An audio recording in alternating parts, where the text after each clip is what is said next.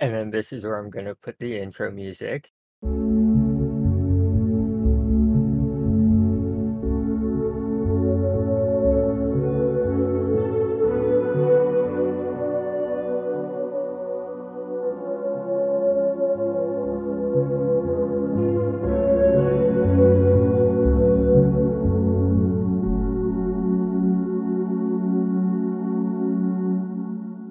So, listeners, grab your beverage of choice, dim the lights, and get ready for some spirited. sp- Hi. Hello All right, out we're still new at this. Welcome to episode two of Spirited Spooks. Episode two, yes. We made it past one. Oh, and we're on more than one platform at the moment.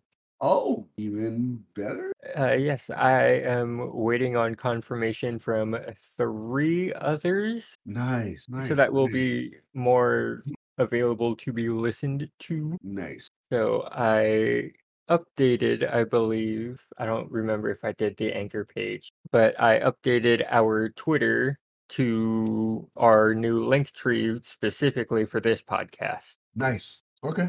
Uh, what are we talking about tonight? Ah, oh, we are talking about a whole haunting. Okay, so uh wholesome hotel hauntings, like not every spook that we cover is going to be about something scary or like dangerous. Sometimes it's just going to be a friendly ghost, as Yeah. is the case for tonight's episode. Yeah.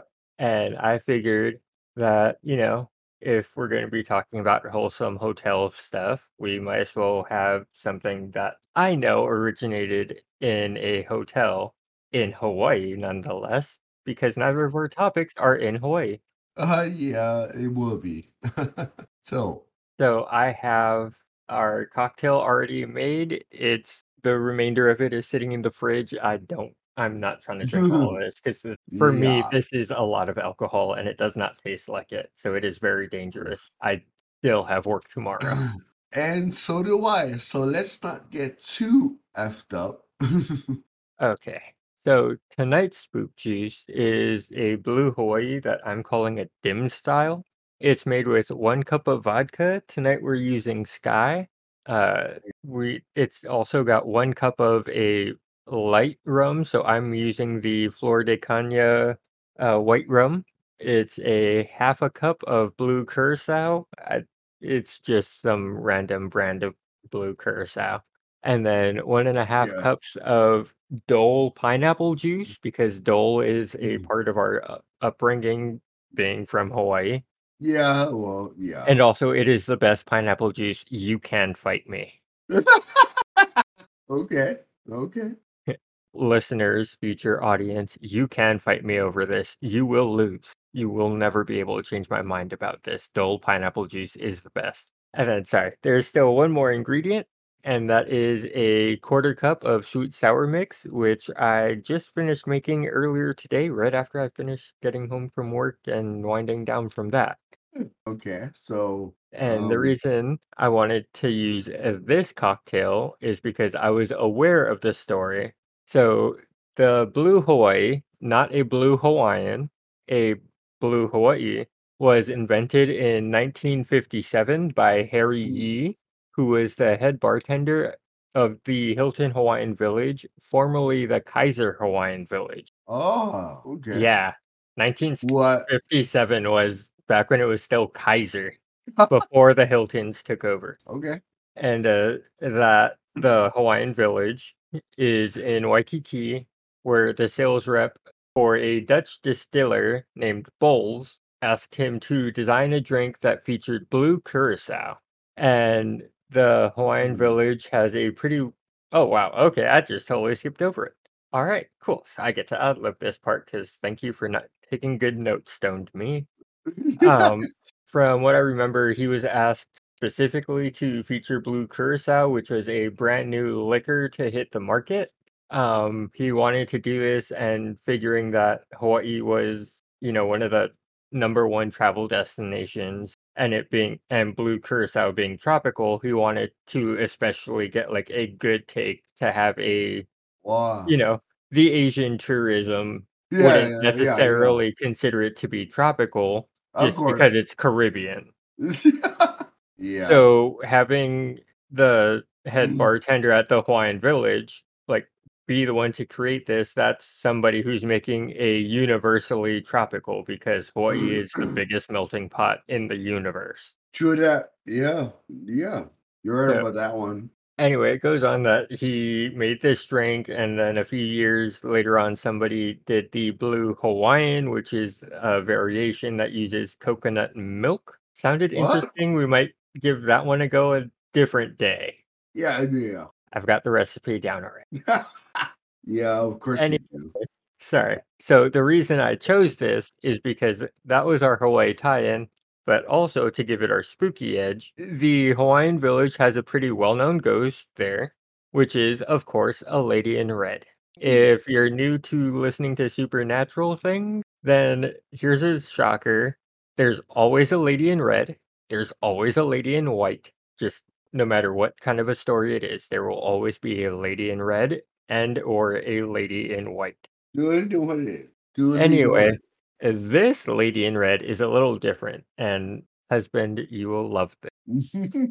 what? So she is said to walk the halls and the beach of the property in her red muumuu mm. and she vanishes into thin air when you try to get a better look at her. Now, a lot of people say that this is Madame Pele, and a lot of other people say that this is the ghost of a uh, kupuna from when the Waikiki area was a fishing village. yeah. So it goes back Um, and forth between this could either be Madame Pele herself, or it could Yeah. be the spirit of a, of a kupuna. So I figured, you know, uh, Madame Pele is the vengeful goddess of lava and fire, Yeah. True. but she's also a very major part of Hawaii lore and legend. Eh, so that could be really fun to get into. We will definitely be covering different aspects of Hawaiian mythology and legends and all of that in a different episode at a later date. Probably when we can actually set aside real time to dig in and do a very, very deep dive. yeah. Anyway, the others who say that this is a kupuna from when it was a fishing village, that's just as wholesome. Like she doesn't bother anybody. She just walks around wearing her red dress or her red moo and is Mm. just Moo, she's walking around and when you take a second look, she's just gone. Ooh, that's like shit. I can edit all of this part out, don't you worry. Take a breath because it's almost time for you to read your notes. Actually, before we get into your notes, how do you like your drink? Yes, but I'm sipping strong. I am fighting to sip on it. I I want to down it. I want to drink it all so I can have more. Yeah, it. But remember, we have a podcast to do. Oh, I'll right be able now. to function. Don't you worry. Okay, okay, then go away. You okay in there? Yeah, it's just so. You're just um babe, husband. Yeah, Yeah, are you ready to keep going? Yep. Okay, so why don't you go ahead and start us off about the wholesome hotel hauntings? So this is one of the Queen Anne. You get to know. I have never heard of that. Well, So why don't you go ahead and uh read us your notes, babe? are you ready? Whenever you are ready, my love. Senator James G. Fair. Oh, boy. Very quick, but It's okay, keep going. A bunch of money from a silver mine, husband, Nevada. The Comstock Lode. Comstock, Yes, you said cosmic. Comstock Lode, located in Nevada. But how do you like it? Husband, you're gonna have to try that again, but louder. I know. You're Shit. mumbling. It's okay. Shake it off. Mm. Why don't you hit your vape, take a couple of deep breaths, and just relax. All you have to do is read. Ah. okay. Whenever you're ready. Editor James G. Fair, who made a pot of money of the summer mines of Cosmo, located in Nevada, built an elegant boarding finishing school, Torian architecture. So he basically built this school for girls. In 1990, the boarding school opened, known as the Mary Lake School for Girls, mainly so his daughters Virginia and Tessie could move to San Francisco to be near James G. Fair wanted to spend more as a relationship brain family dynamic. So Yeah, I'll interrupt you. Like this senator opened a school Yeah. mostly so that his two teenage daughters could move to San Francisco and be close to him. exactly. Like that I'm sorry, but that's not being a dad. Well, I kind of like Like I understand that due to fine family dynamics that like I don't know the whole story of what was going on, but like I don't think opening a new school is the way to get your daughters to spend more time to maybe it was just to give them an excuse to move to the same city. Like I, I Okay. don't know. I'm just going off the wild. And and it's you fine. needed to have a little quick break. So go ahead and continue on. Read the rest of your notes. So, Senator James C. Fair had a favorite mistress. Oh, wait. Okay. I was going to ask you earlier why it was called the Mary Lake School for Girls. I was going to ask if, like, there was a lake named Mary. But okay, his favorite mistress, as you do when you're trying to get closer to your teenage daughters. I mean, sure, Yeah. go ahead and open a school named after your mistress. I, okay. I, yeah. Yeah. I'm totally like, Okay, I'm sorry. That was fuck? my interruption for the second time. You can keep going.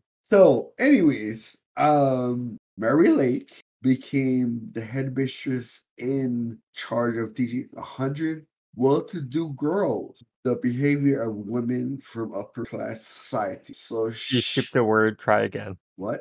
There. No. Yes. So, Mary Lake uh, became the headmistress in charge of teaching a hundred well-to-do girls the behavior norms of, from the upper society, including etiquette, social skills, polite.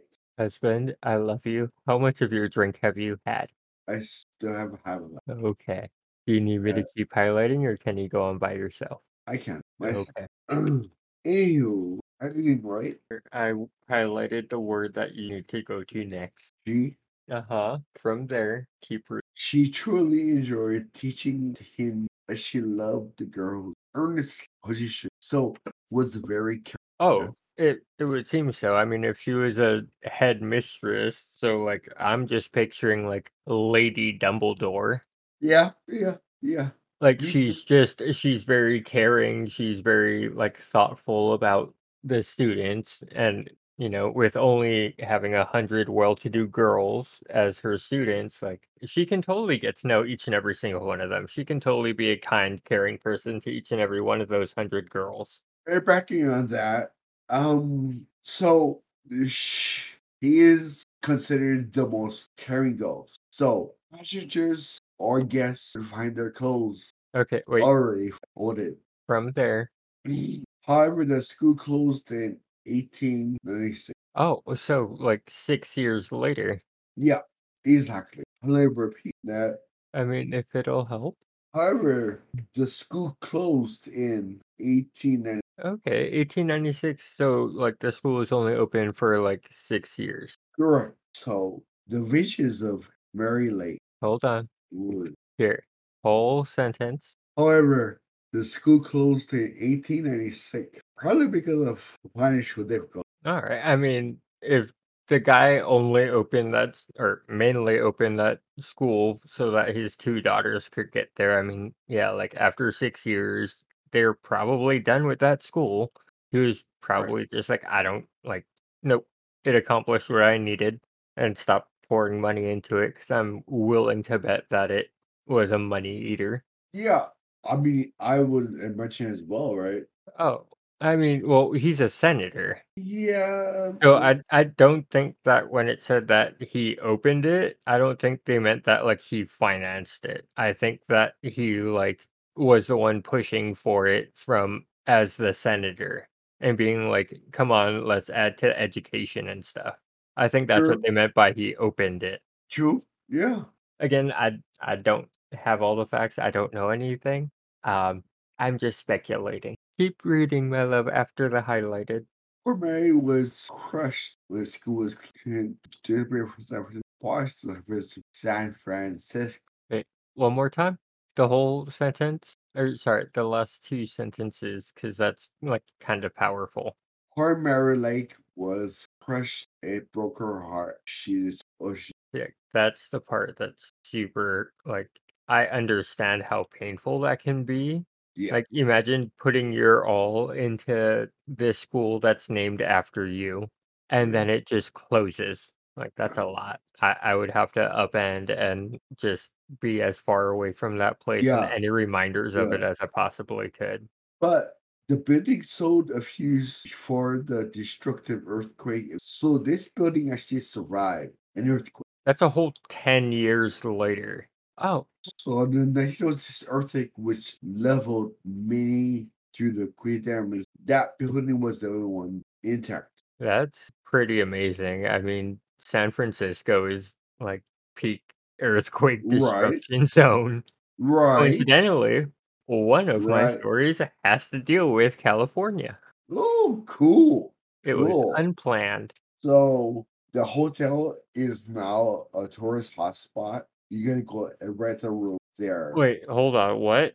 They they turned the school. Wait, no, the school got destroyed though. Yes, but now it's a hotel. They built it back up. Hence the Queen Anne Hotel. Gotcha. Hmm And we can actually stay there. Okay, and it's in San Fran. We can totally go to San Fran.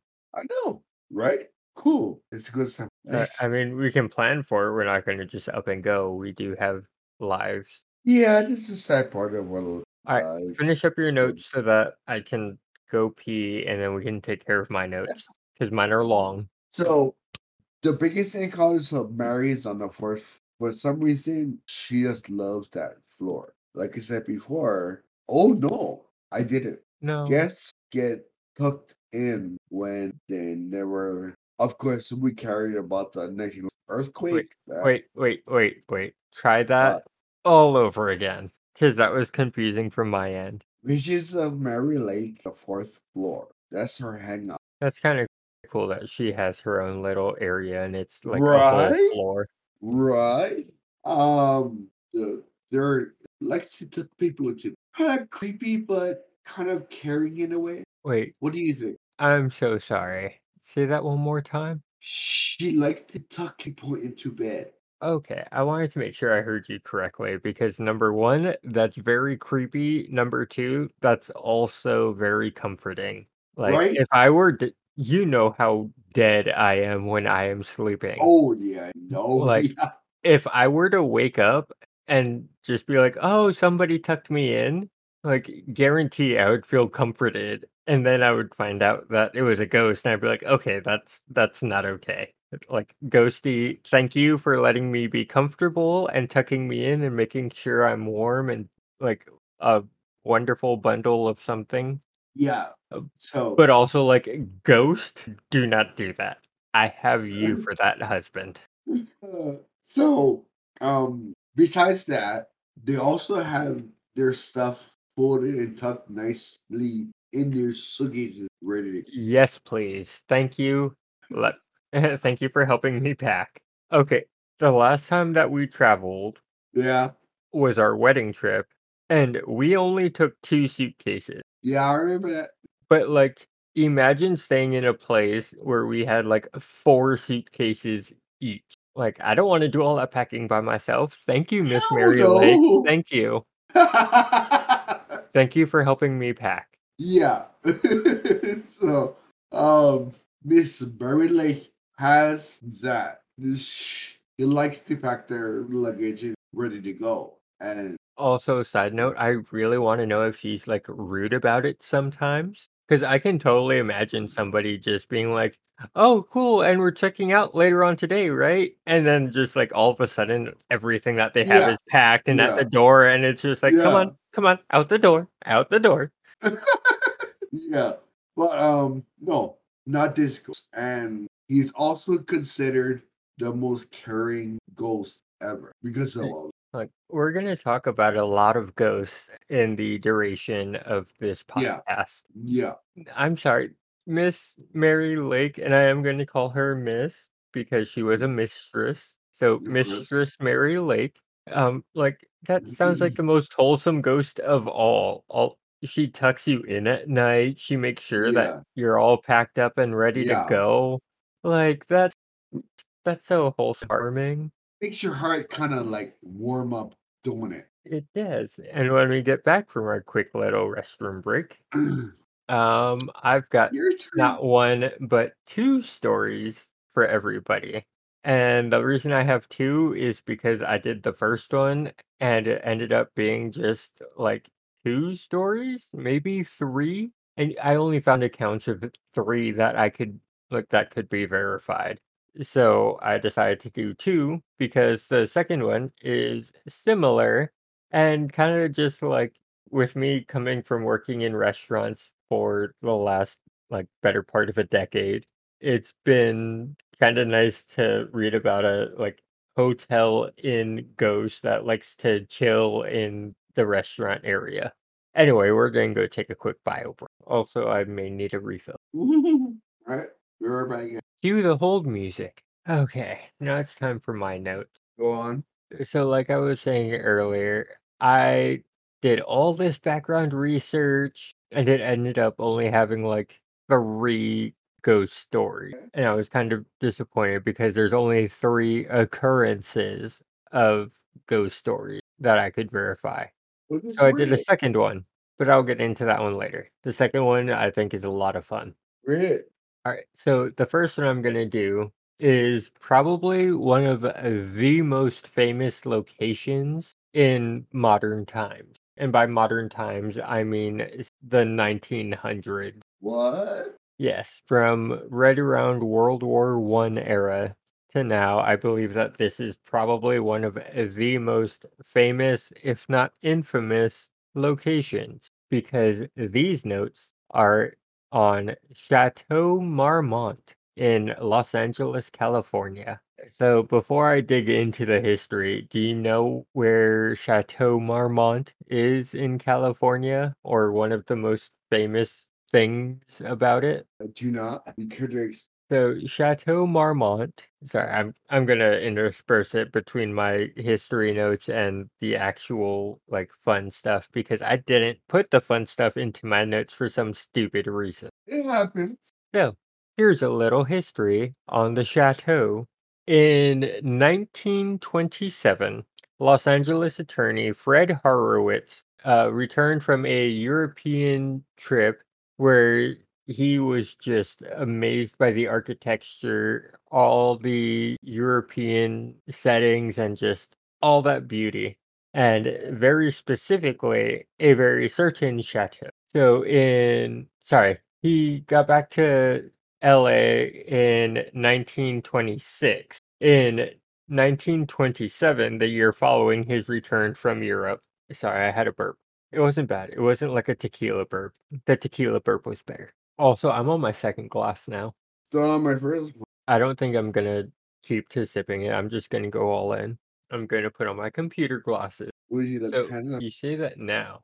Wait till I have to get actual glasses, then I'm gonna be just fucking drop dead sexy. No doubt about that. Oh, so, husband, I don't think you're aware. I have a thing about guys who wear glasses. Like, I don't know what it is, but somebody who wears glasses, it just it does it for me. Wait, what? Yeah, I don't know why. I wear glasses. I I know. I hate them. I know you do, and that's perfectly fine. Okay, that's enough of that tangent. Yeah.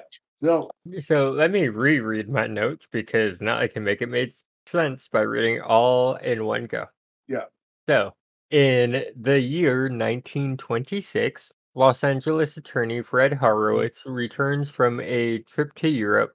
It went on for some amount of time. Uh, the following year, the attorney Fred Horowitz commissions his brother-in-law, Arnold A. Weitzman, and just to put it out there, this is a Horowitz whose brother-in-law is a Weitzman. This is LA in the 1920s. I'm not saying or trying to make any connections, I'm just pointing at the information in front of my face, which is Horowitz and Weitzman in LA. Anyway, uh, Horowitz commissions his brother-in-law Weitzman, who is a European-trained architect, to design an apartment building on Sunset Boulevard at Marmont Lane, and this was because he was very specifically inspired by a picture he had taken um, of a Gothic chateau along the Loire River. And I had to watch a lot of shit on YouTube to figure out how the hell to pronounce this French word. So I did find the name of the actual chateau. I just didn't put it in my notes because I'm a bad note taker when I'm stoned. Yeah, it's okay. But I did at least put in the phonetic pronunciation of Loire, which is spelled L O I R E. All right. So continuing on my notes, uh, in on February first, nineteen twenty nine, so about two years after he first commissioned his brother-in-law, Horowitz opens the Chateau Marmont to the public, offering it as quote Los Angeles's newest, finest, and most exclusive apartment house, superbly situated, close enough to active businesses to be accessible and far enough away to ensure quiet and privacy. End quote. Over 300 people, including press, passed through the site on the day that it opened. Uh, two years later, in 1931, the Great Depression has made it hard to keep tenants long term. So Horowitz sells the building to a Mr. Albert E. Smith for $750,000 cash, which that was in 1931 was 750,000. In today's terms, that would be 12.76 million dollars. Yeah. And he paid it cash. What? Yeah. And so the new owner, Mr. Smith, converts it to a hotel. So in the years that it was oh nope, I'm getting ahead of myself. During the renovations to transform it from an apartment building into a hotel, they converted the apartments into hotel suites. So they had kitchens, living rooms. They got refurbished from the Great Depression era uh, estate sales. And so, I mean, like, that was people were losing money like crazy during the Great Depression. It was horrible. People were like, they couldn't afford their own homes. So, a lot of people had to sell everything that they owned in estate sales and everything was dirt cheap. So like the we're talking antiques that were considered antiques in 1931. So we're talking like 1800, like early 1800s and 1700 that these antiques are that they're just buying up and refurbishing this with. Wow. Well, I mean, it worked. Oh yeah. Uh, in the 1930s, there were nine Spanish cottages and a swimming pool that got built right next to Chateau Marmont, and they were later on acquired about a year later, or sorry, sometime over the next decade during the 1940s. Uh, Chateau Marmont was sold again in 1975 to a real estate development firm for 1.1 million and it was Oh. sold again in 1990. So that is all the history and background that I have notes on for Chateau Marmont. Uh, I can add in the quick little stories here now, and by now I mean magic of editing now because I don't remember where it is. Wait, what am I? I can do this the way easy. So, some of the fun Chateau Marmont uh, stories that I want to get into before I actually talk about the three separate occasions of a- a haunting that was verified. Because here, here on Spirited Spooks, we make sure that we have verified haunting stories or Mhm. verifiable haunting stories. Yeah. So, uh, after the- I gotta find it. So it was nope. So why am I on the Wikipedia? Okay, so I think it was this one. So, uh, Chateau Marmont. Some of the fun stories. Um, yeah. so one of the most famous things that happened there was, and this is actually part of my notes, so excuse me. Uh, in March 5th, 1982, comedian John Belushi dies of an overdose in bungalow number three. Ooh, what? So John Belushi, Yeah. you you would you very well know his name. Yep. Uh, that's where he died of his overdose. It was in bungalow number three, which is haunting number one starts out. I apologize to listeners. I'm going to be inconsistent. I will get to the other stories and the fun stuff after this first one. So, No. uh, John Belushi died there in 1982. In 1999, nope, I'm going to read that one later. So, John Belushi dies of an overdose in bungalow number three on March 5th, 1982. Ooh. About one week later, Al Franken, a comedian. Ugh, these burps are not tasty. Let me try again. Al Franken, comedian turned politician, has his own ghost story of Chateau Marmont, in which he says that he was staying in bungalow number three a week after John Belushi had died. Remember again, this is the same bungalow that Mr. Franken is staying in. That's the same one that John Belushi died in. Franken says it was late at night when he was woken up and that he saw John Belushi standing over him.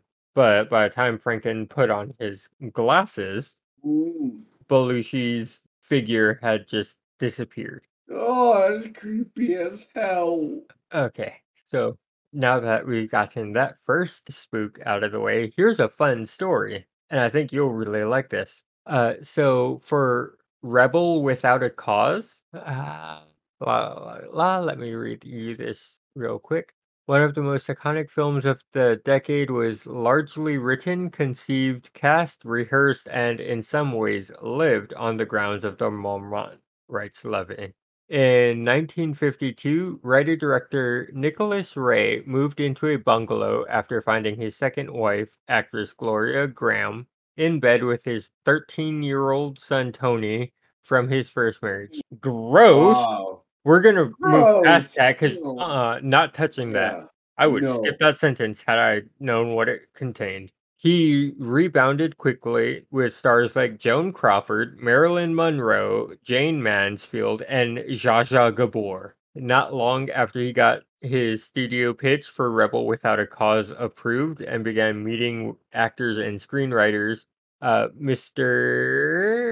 Nicholas Ray met James Dean, then writer, or sorry, then, comma, writer Stewart Stern entered the mix and began work on a screenplay. Uh, Nicholas Ray was big on entertaining industry folk in his bungalow and hosted Sunday gatherings where uh, James James Dean, Dennis Hopper, and other actors would often show up. As the movie's script progressed, Ray started to use his bungalow as a rehearsal space. Now, from what I've read, apparently Mr. James Dean went and threw himself out the fucking glass pane window as So one of the scenes. Or something like that. Is like an icon. You're telling me How? you are? Is is what do you mean? So, anyways, you're telling me that So, in the Chateau Marmont, the movie Rebel Without a Cause, yeah. that's where it was majority of that movie happened at Chateau Marmont. At some point during all of that, I believe it was during the um what do they call it for actors? It's not an interview, like not the reading, Screen. screening. During no, not screening. No. He was doing something and he apparently jumped through the glass pane doors and took a very bad tumble to be in that movie. All right, we can move on. Yeah. Sorry, that was really Ew. bad. So, in 1999, there was a family that claims that their toddler was laughing by himself while sitting alone. Mm. When the parents asked him why he was laughing, the little toddler responded, "The funny man." And that's in quotes. The funny man is all in quotes. And curious and wondering what he was talking about, the mom went to one of the ledgers that had pictures of all the celebrities that had stayed at Chateau Marmont. And like Chateau Marmont was the place to go. It was also the place where celebrities could get away with doing shit. Like how uh, Bette Davis, Betty Davis set Chateau Marmont on fire two times. Not one time, but two times. What? Uh huh. So like uh, stuff happened here.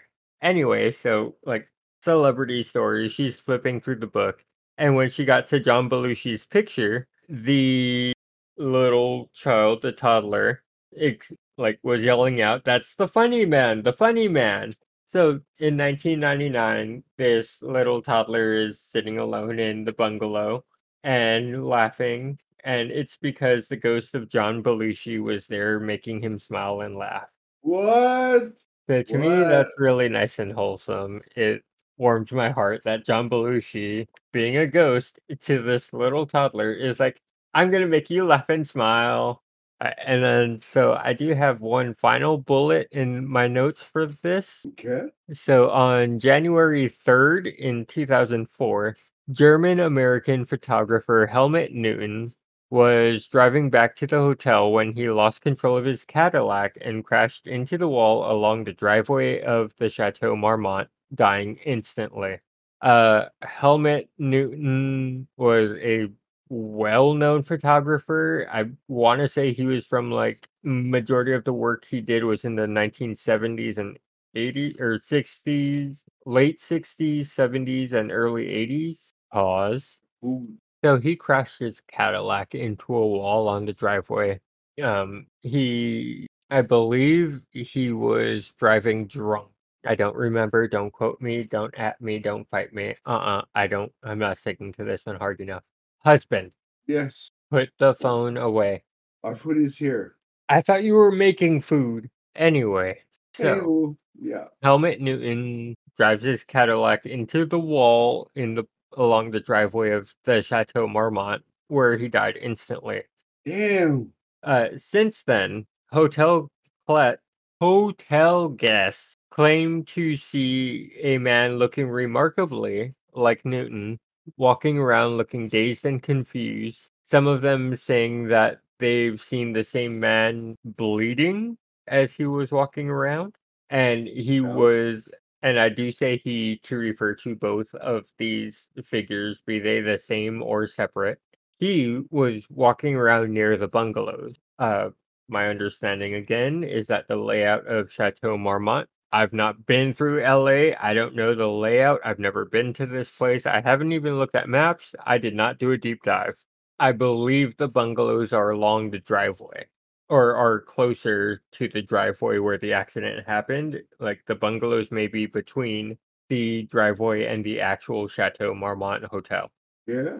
So. And I have one last little bit to wrap the Chateau Marmont notes up on, which is some guests have complained about the click of a camera by the pool. That's not the one I'm ending on.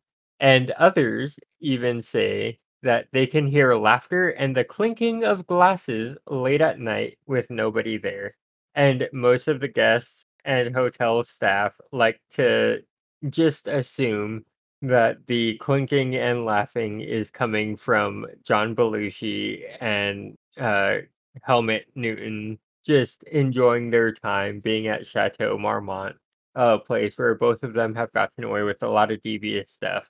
Uh, no. Sorry, one of the other things that happened at Chateau Marmont before we get too far away. Okay, wait, nope. We already talked about Betty Davis almost burning down the hotel, not once but twice. Yeah. Yeah. Uh, Led Zeppelin's Wild Partying got them kicked out of the main building. What? Uh, not that one. That one's not important. Already talked about Helmut Newton and John Belushi. There was also something about Lindsay Lohan and um, Britney Spears. Like, Oh. oh, Billy Wilder slept in the lobby bathroom. That is one of the headlines for this. Plug it in. like Chateau Marmont is creepy, but it's also really cool. It's very It's very pretty. It's very, like, European-esque. I don't know so much about French castle, but, like, it definitely looks like something that could've been in the newest edition of Beauty and the Beast, like, French-ish. It was that more vague European Yeah, style yeah. architecture. Yeah, well Alright, anyway, we're done with that one. Chateau Marmont, I love you. You were a lot of history, not much on the ghost stories. So, I looked for something else that was a bit more ghost story and less history, and I found what is currently called the Sun Tavern of Duxbury, Massachusetts. Ooh. And everything in the, northeastern quadrant of the US is just ridiculous being as old as it is. Cool. So, let me get into this with a little bit of history. Sure. So, the front of the inn, the primary building, was built in the year 1741 as a private residence, and I did some digging, and it is a far it was built originally as a farmhouse. Oh. This was let's see, 1741 was, like, 480 years ago as of this recording. Yeah, Almost 500 years like, this is a 40 score or nope, nope, nope. Wait, yes. Mm, a score is 20. Wait, I need no, I'm not gonna do math to turn it into a score. So, Mm, this is yeah. 480 years, so 24 score. Yeah. 2 yes, 24 score. Okay. And that's relevant because 1741 was before the United States of America were the United States of America. Cool. So, towards the end of the 19th century, over 180 years later, the location gained some fame with a publica with the publication of an article in the Boston Herald. I have to scroll because I did this incorrectly with the naming of the article. Okay. So, the article's title in the Boston Herald, as published on Sunday, October 21st, 1928, article was titled, "Last Duxbury Hermit Flies His. Flag a Union Down and They Find Him Dead." What? Now that I have your attention with that, and I quote Whoa, wait, why? And I quote, "For some time, Duxbury folk knew that all was not well with Lysander." Uh, Lysander being a Mr. Lysander Walker. Mm. So, Lysander Walker sorry, I'm breaking off of the quote, I didn't include the whole thing, and that makes me very sad because it was actually really cool and very, like, well-rounded and well-versed. Uh, nope, I'm sorry, that's the very next send sentence. So, and I quote, "For some time, Duxbury folk knew that not all was not well with Lysander. After the death of Lysander, getting Mm. on with age, refused to venture forth from the home which had shelved the house. Its presence was a signal that Lysander needed provisions from the local store.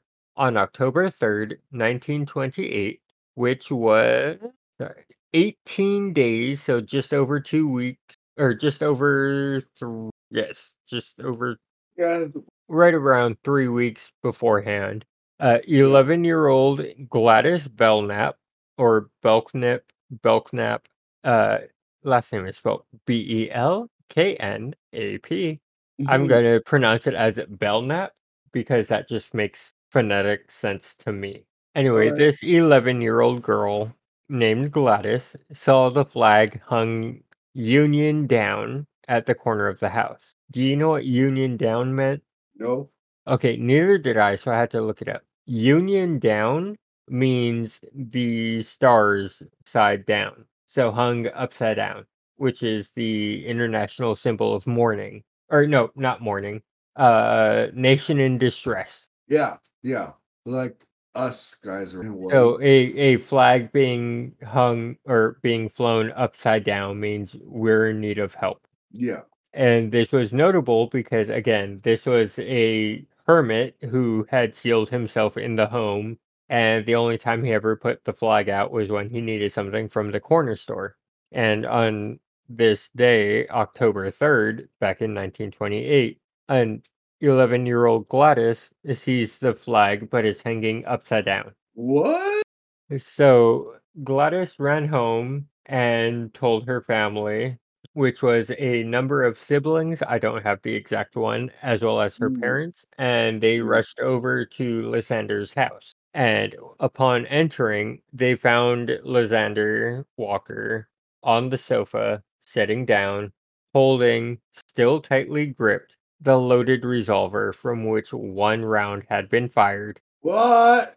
Let me Oh, let me I'm sorry, I skipped ahead of myself and I shouldn't have. So now that I've broken it down, let me go back and I'm gonna do the whole quote in one go. Yeah. All right, before I do that, I'm halfway down my second cup of our blue Hawaii. All right. So I'm actually just going to redo the whole bullet. So after the farmhouse was built in 1741, in the towards the end of the 19th century, the farmhouse becomes famous thanks to an article that was published in the Boston Herald on the morning of Sunday, Sept- October 21st in the year 1928. The article was titled Last Duxbury Hermit Flies His Flag Union Down and They Find Him Dead. My quote, or what I have from the article is also, I'm going to make this part of the drinking game because our podcast is totally, definitely, and a bajillion percent going to become a drinking game. And mm-hmm. I quote For some time, Duxbury folk knew that all was not well with Lysander. At, after the death of his wife, Lysander, getting on with age, refused to venture forth from the home which had sheltered him for so long. The children of the neighborhood always watched for the American flag hung at the corner of the house. Its presence was a signal that Lysander needed provisions from the local store. On October 3rd, 1928, 11 year old Gladys Belknap saw the flag hung Union down at the corner of the house. The locals entered the home and found Lysander seated on the sofa. Beside him, still tightly gripped, was a loaded revolver from which one shot had been fired. Lysander had signaled one last time in a way which would never be forgotten. Uh, since then, the tavern, because again, this place went on to become a tavern, has received a postcard from Miss Gladys that confirms this story. Husband, yes. did you hear that? Yep. What did I say? Um. Okay. Oh, no, I can tell you. So the tavern, because it's built on the same property as that farmhouse, Yeah. Lysander shot himself in the morning of October 3rd, 1928.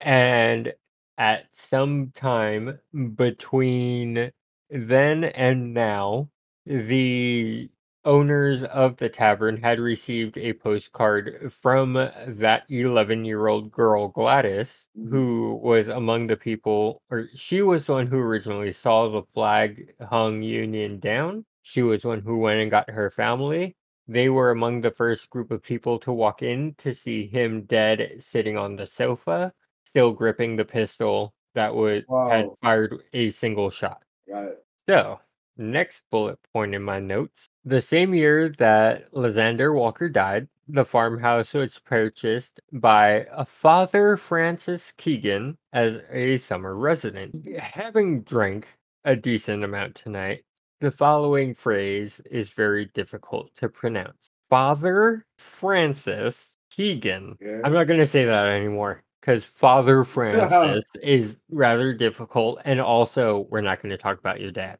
Get it? Because your your Yeah. your your yes, father is. Francis. I get it. So Anywho. Father Francis, uh, Father Keegan, as he will be referred to from here forward, bought the farmhouse as a summer residence. Uh, a cou- couple of months later, Father Keegan handed it off to a Miss Mary Hackett. So not Mary Lake, like your story, but also Mary Hackett. That Oh. was not planned. I I honestly didn't even realize that till just now. Nice. So Father Keegan hands it to Mary Hackett, and Mary Hackett was just this lady that Father Keegan happens to befriend, and Father Keegan ends up uh, financing Mary's education at the Salem State Normal School. Yeah, so Father is just like paying for her school and was like, Hi, you're my friend now. Also, like, here's this farmhouse that I just bought, and let me pay your way through. After doing some research, I found out that Salem State Normal School is one of the schools on the Salem State uh univ like it's a collegiate level, so it's college level. So I'm going to this is my actual notes. Now I'm going to quick fire the next few owners and what the what they operated the farmhouse as. So in from 1930s to 1964, Mary Hackett, the Mary that Yeah. from Father Keegan, uh, Father Keegan had suggested to her that he she run it as a restaurant, and she did, and it took off, and it blew up, and it blew up What? partially because this residence, this farmhouse, was in the middle of a whole bunch of cranberry field or cranberry oh, yeah. farm plantations. I don't remember the exact word One of those. but for the cranberry thing and Yeah. it it was doing really well because it was like home style cooking Right. and so in 1964 a mr david wells buys it from mary hackett because father keegan had gifted it to mary and then mary after 34 years of running a well established very successful restaurant uh, David Wells picks it up in 1964, yeah. holds it until 1973. At some Oh. point between those two points in time, from 1964 to 1973, the it gets renamed to be both the Fiddler's Green restaurant, which had been targeted at being kind of an English golf style, like very English British style, but out Yeah. on the golf course. And then again, it was renamed this time to Buck's Tavern. That was at some point between 1964 and 1973. So throughout the span of nine years. Uh, in the year 1987, it was renamed to the Sun Tavern, which is the name that it is it still carries today. So in 1996 to 2001, it was owned by a Larry and Carol Friedman. I didn't have much between them like for the years between ni- 1973 honestly to 1996 so i'm missing a good 23 years other than it being renamed i don't Hmm. know where it was for that time. Uh, the Friedman couple, Larry and Carol, owned it from 1996 to 2001. They did not own it for about eight years. And then in 2009 until currently, they have owned it again for the second time. Oh, wow. So just a few years ago in 2017, uh, Gary James bought out just the restaurant side of it. So the remainder of the hotel remains under the ownership of the Friedmans, but Gary James owns the restaurant portion. And as for notable hauntings, and some of these are kind of cool because they're noted by the owners, like this first one.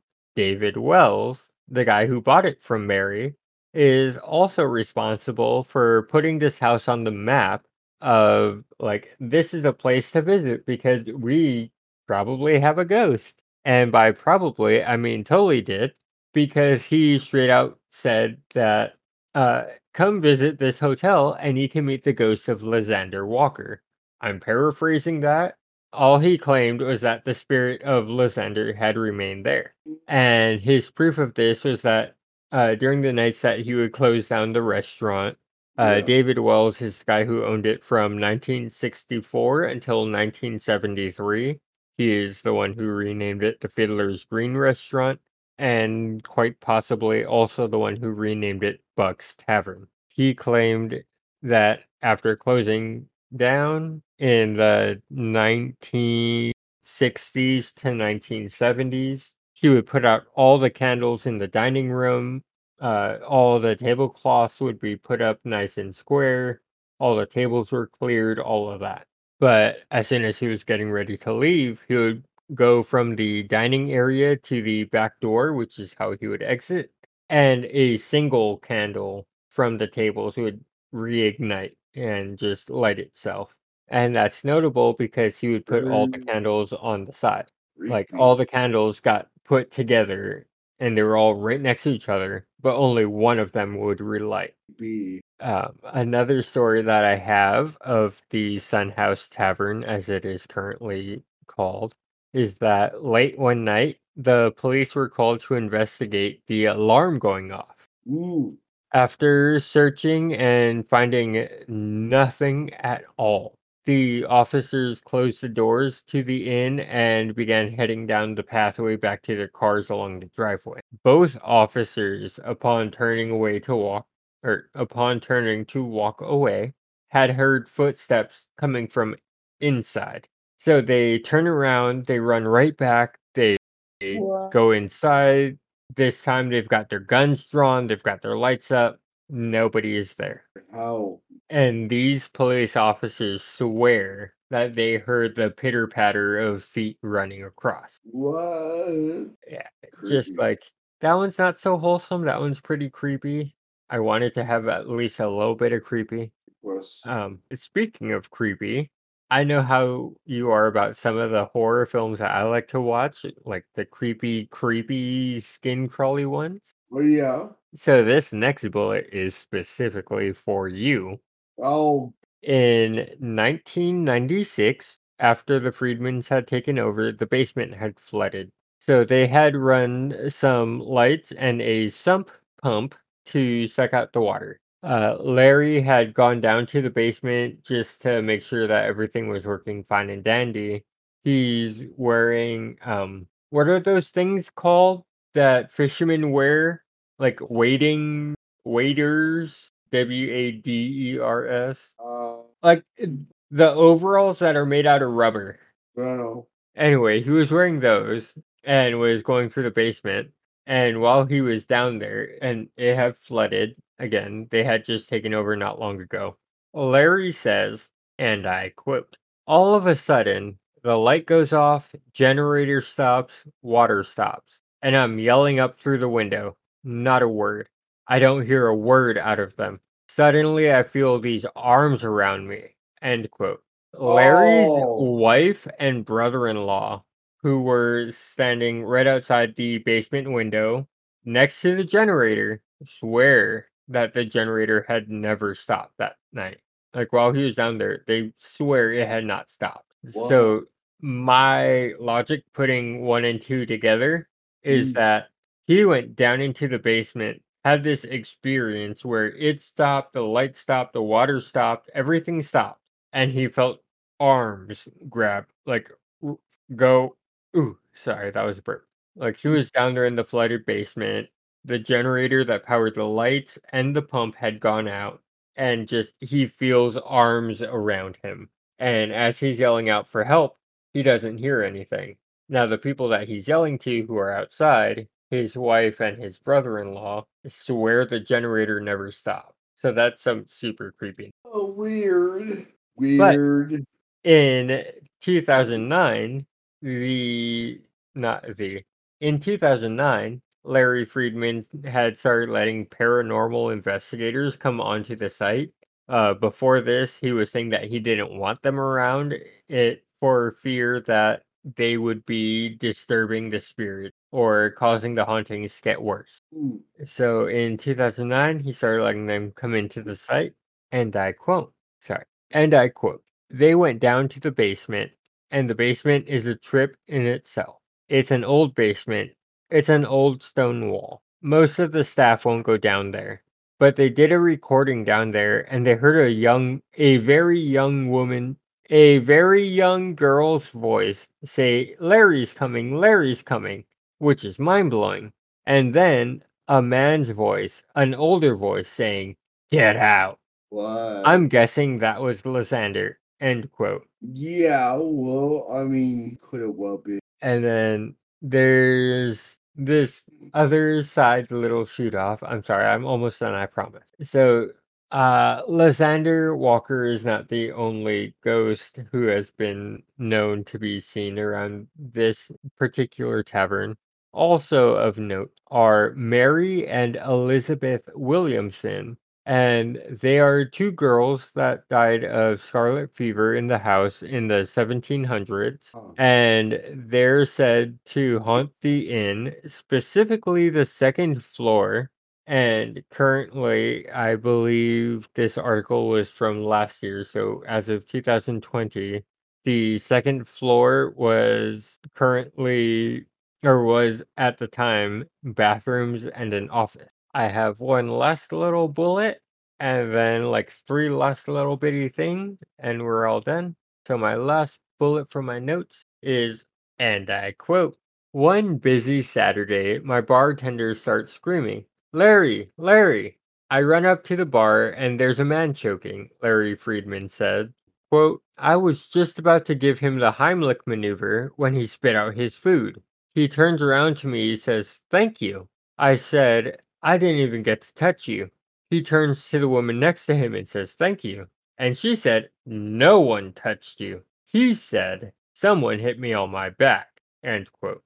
So now, this is an account from Larry involving not one, not two, but three separate people.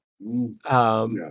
one of the customers to the tavern is at or to the tavern's restaurant is chewing and choking and as Larry comes up to help him out, he spits out the food. He tries to thank Larry. Larry didn't have a chance to touch him. He turns to thank the other person next to him. She didn't touch him. She said nobody touched him. But she's the guy who was choking on it said someone hit me on my back. And like if I'm choking in a strange place while I'm eating, please for the love of God, I don't care how spiritual or demonic or whatnot, stop me from dying. All right. So I'm just about done, my love. Can you hold out for like two more minutes? yep. All right. So majority of this was taken from direct quotes from the article of the Boston Herald post as made public as published Sunday, October 21st, 1928 in the article Last Duxbury Hermit flies his flag union down and they find him dead. Um a lot of majority of my research also came directly from the Sun Tavern's uh, website itself. The article named above, so the the actual uh public the actual newspaper clipping of the article that was posted on October 21st, 1928, as well as Lysander Walker's death certificate. Both of those items hang as decor in the restaurant. Yeah. And for this episode, I would like us to end on a quote. And this is a quote by one Mr. Larry Friedman. And Mm, I'm going to raise the end of my second glass of this delicious blue Hawaii. And I will offer this to you as cheers as we end episode two of Spirited Spooks. I think Lysander Walker and the two girls are very friendly. I know they're happy the building's occupied and things are going on. So, my yeah, my love, down the hatch, here's to wrapping up episode two. All right.